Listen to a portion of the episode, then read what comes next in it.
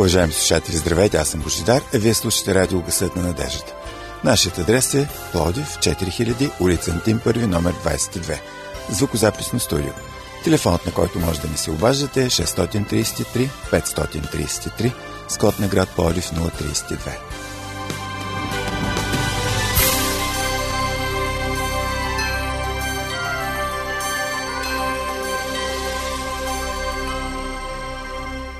Днес нашата радиопрограма е по заглавие Да търсим хармонията. Ще ви бъде представена от моята колежка Мира и от мен, Божидар. Ползваме материали на Морис Вендем.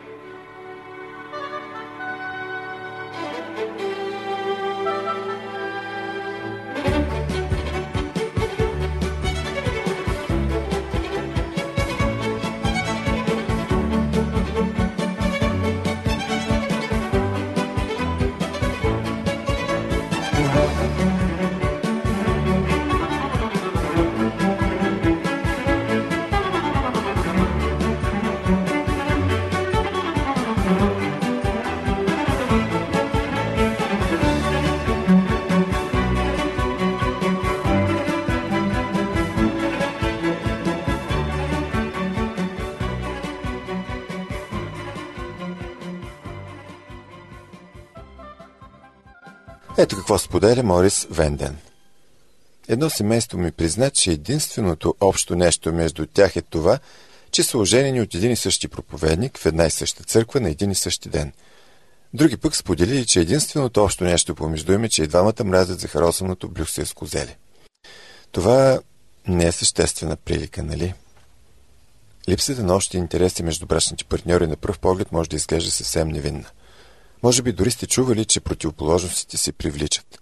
И все пак, всяка сфера, при която може да настъпи срив в общуването, се засяга от наличието или липсата на общи интереси, общо минало, общ начин на поведение.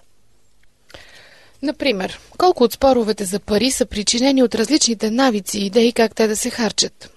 Ако майка му е работила извън дома, но майка и винаги си е била вкъщи, чакайки децата да се приберат от училище с шоколадови корабийки и аптечката за първа помощ, чий пример ще се следва в новия дом. Дори и в най-обикновените неща в начина на живот, когато трябва да се вземат решения от рода на това, колко пъти да се хранят извън дома, каква музика да слушат, колко време да гледат телевизия.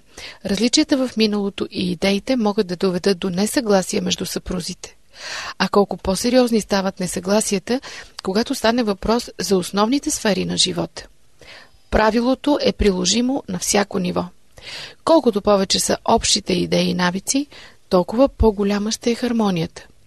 Колкото по-малко са общите неща, толкова по-голяма ще е вероятността от срив в общуването в брак. Когато при мен дойде някое семейство за брачна консултация, едно от първите неща, които правя е заедно да разгледаме списъка от 8-те основни сфери, най-често преживяващи срив в общуването, споделя Морис Венден. Осъждаме наличието или отсъствието на проблеми във всяка от съответните сфери. Ако при повечето от тях цари съгласие, но в една или две има проблеми, тогава обикновено има надежда за бързо разрешение на въпроса. Но ако не могат да стигнат до споразумения как да харчат парите си, примерно, ако се кара за религията, ако не могат да понасят роднините си, ако спорят за възпитанието на децата и така нататък, знае, че ни предстои дълга и трудна зима. И ако трябва да използвам същия принцип, би трябвало да кажа, че ако двама млади мислят за брак, имат много общи интереси и двамата произхождат от една и съща среда, те обикновено ще успяват да се справят с въпросите, по които имат различия в мненията. Но когато общите им интереси са съвсем малко, шансовете за несъгласие и раздори са по-големи и те скоро ще сметнат, че ще е по-лесно всеки от двамата да поеме по собствения си път. Това е, може би най-големият проблем, когато се стигне до брак между хора от различни раси и култури.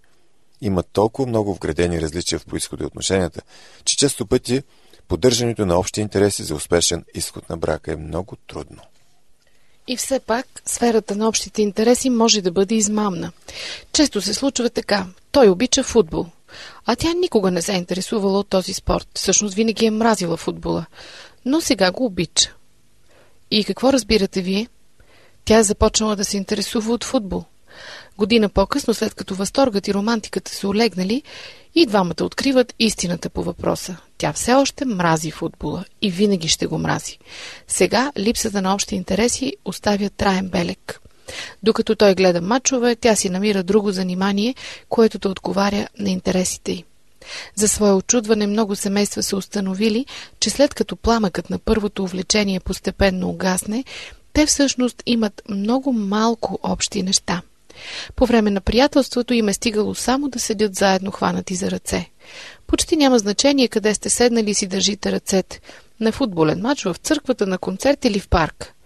Но какво ще става през идните години, когато бракът е направил любовта да бъде по-зряла и вече не е такава новост да си седите заедно хванати за ръце? Тогава, тогава какви ще са интересите ви?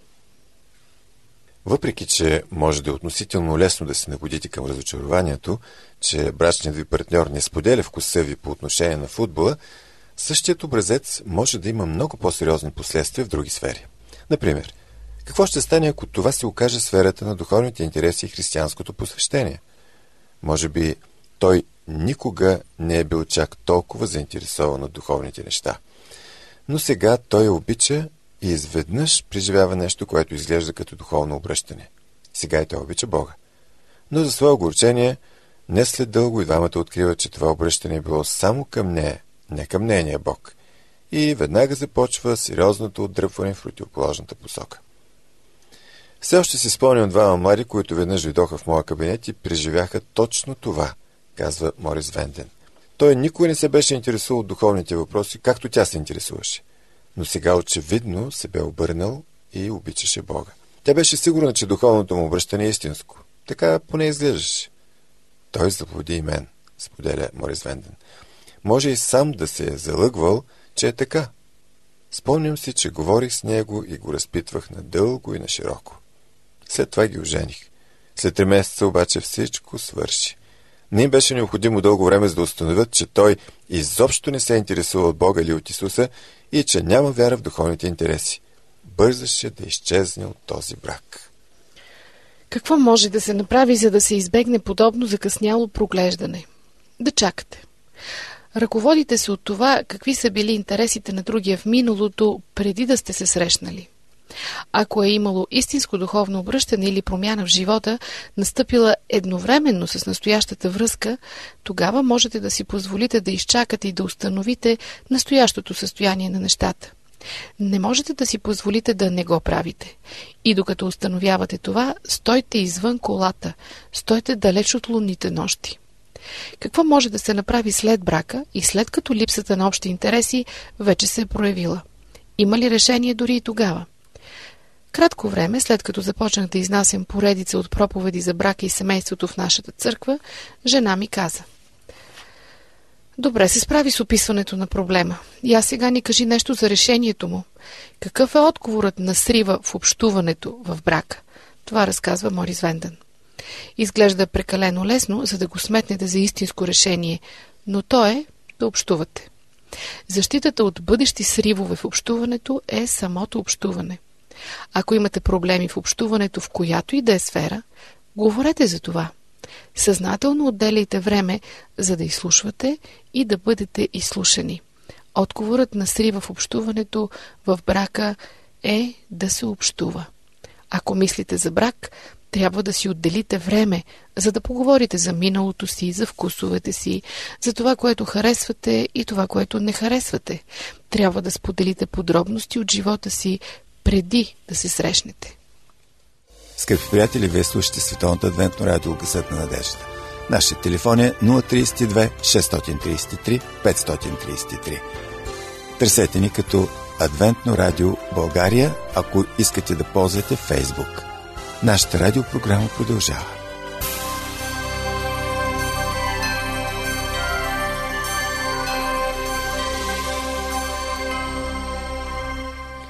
Уважаеми слушатели, в последно време, може би всички знаете и се сблъсквате с това, как компютърът се използва за по-бързо свързване на хора според техните интереси и индивидуални особености. Но може би на практическо ниво компютърът ни разочарова понякога. Не винаги е лесно да се влюбиш в подходящия човек, нали? Когато напуснах дома си за да отида в колежа, споделя Морис Венден, моите родители ме посъветваха да се оженя за момиче, което свири на пияно. Те смятаха, че е много важно съпругата на проповедника да свири на пияно, нещо като вградено евангелизаторско оборудване. И тъй отидох в колежа и започнах да се опитвам да се влюбя в пианистките на студентското градче. Но не ставаше. Вижте, сигурен съм, че в света има много прекрасни пианистки, но по това време, на това място, просто нищо не се получаваше. Нямаше я тръпката. След известно време осъзнах, че няма да прекараме остатъка от семейния си живот на пейката пред пияното. Един ден бях привлечен от млада дама, която имаше толкова много други качества, че неумението й да свири на пияно изобщо не се забелязваше. Някой смята, че за да намерите даден човек, е достатъчно само да имате общи интереси, за да бъде бракът ви успешен. Трябва да отидете на психолог и да попълните най-различни тестове за съвместимост. Но и това не е много практично решение в реалния живот. Та защо да бързате да попълвате такива тестове, ако връзката ви все още на етап обикновено познанство? Това би могло да я убие още в самото начало. От друга страна, ако вече сте се влюбили и мислите за брак, ще ви бъде ли лесно да последвате съветите от резултатите на теста, ако те показват липса на общи интереси? В началото тестването е прекалено рано, а в края прекалено късно. Разбира се, Центърът за брачно съветване и тестването също имат своето място. Дори и след сватбата, резултатите от подобно тестване могат да ви помогнат за по-нататъчното общуване и разбиране не само с брачния ви партньор, но дори и със себе си.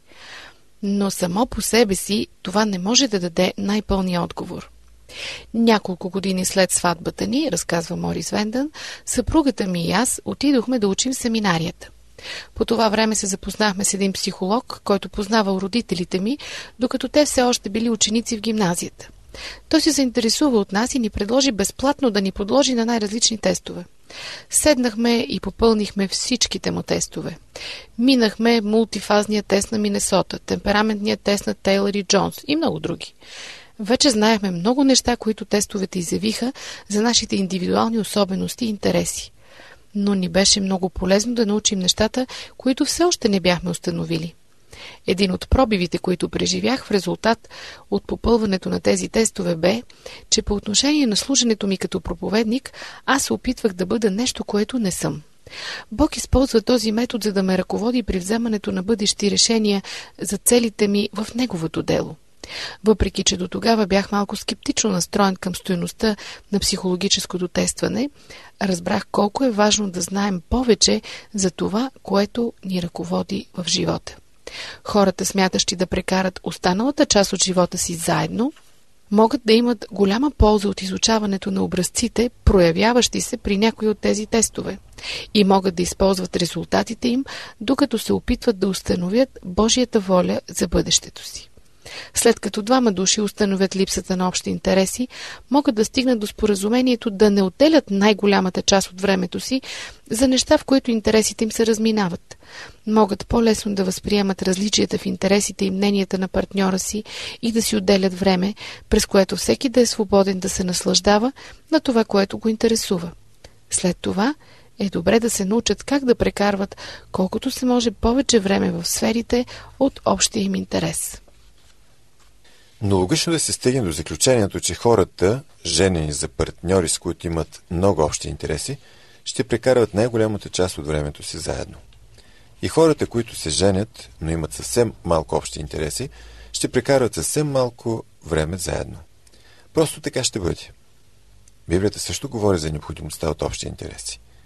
И ако един дом се раздели против себе си, този дом не може да устои.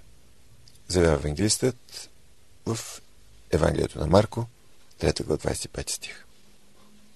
Абрахам Линкълн приложи този текст за Американската гражданска война. Но този принцип е приложим независимо дали говорите за народи или за отделни семейства, за власти или за сили. Всеки дом, разделен против себе си, не може да устои.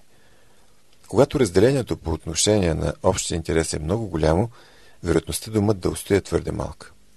Но Бог със сигурност е по-велик от всеки компютър, тест или човешка мъдрост в опита си да реши кой да бъде бъдещият ви брачен партньор. Ако му поверите търсенето, той ще е в състояние да ви съчетае не само с човека, с когото да имате достатъчно общи неща, за да изградите тайна връзка, но и с човека, когато истински да обичате. В студентско граче провеждахме такава дискусия, когато някакъв професор по математика се изправи и направи поразително предложение. Най-доброто нещо, което човек може да направи, за да намери подходящия брачен партньор, е да престане да търси и да моли за Божието ръководство, да покани Господа да определи най-подходящия за него.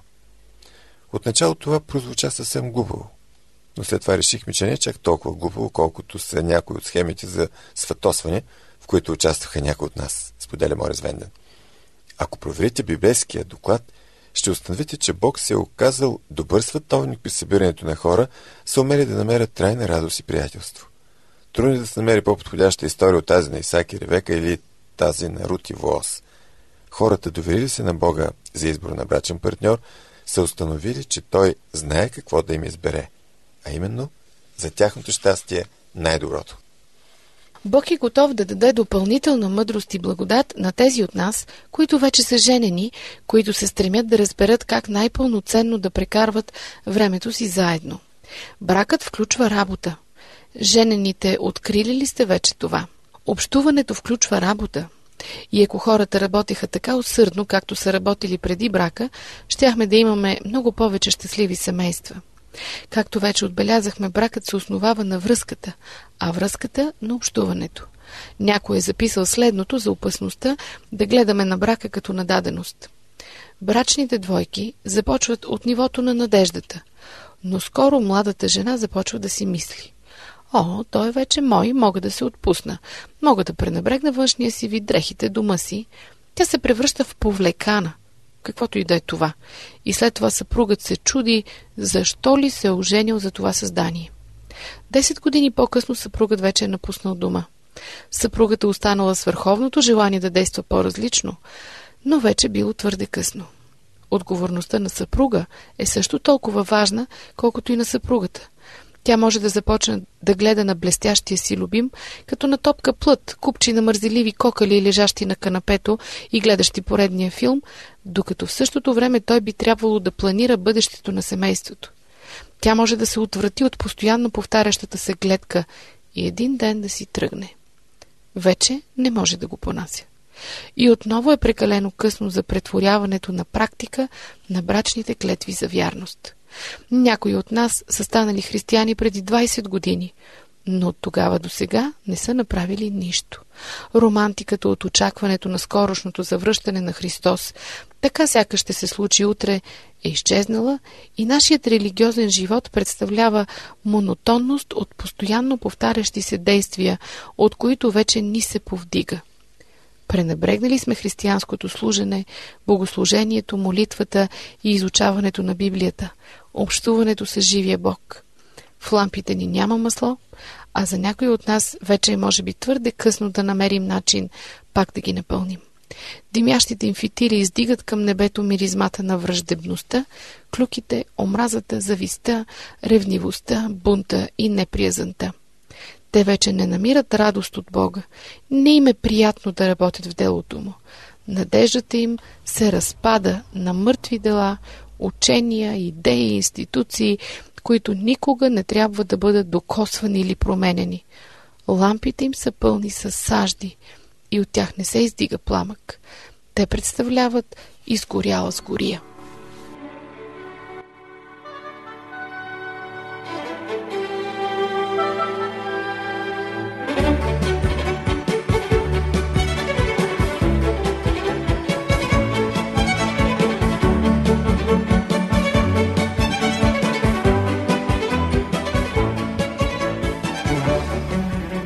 Уважаеми слушатели, вие сте на вълните на радио Гъсът на надеждата. Може да ни пишете на нашия имейл адрес awr.bg.abv.bg, а също така и да ни слушате в интернет. Нашият сайт е awr.org.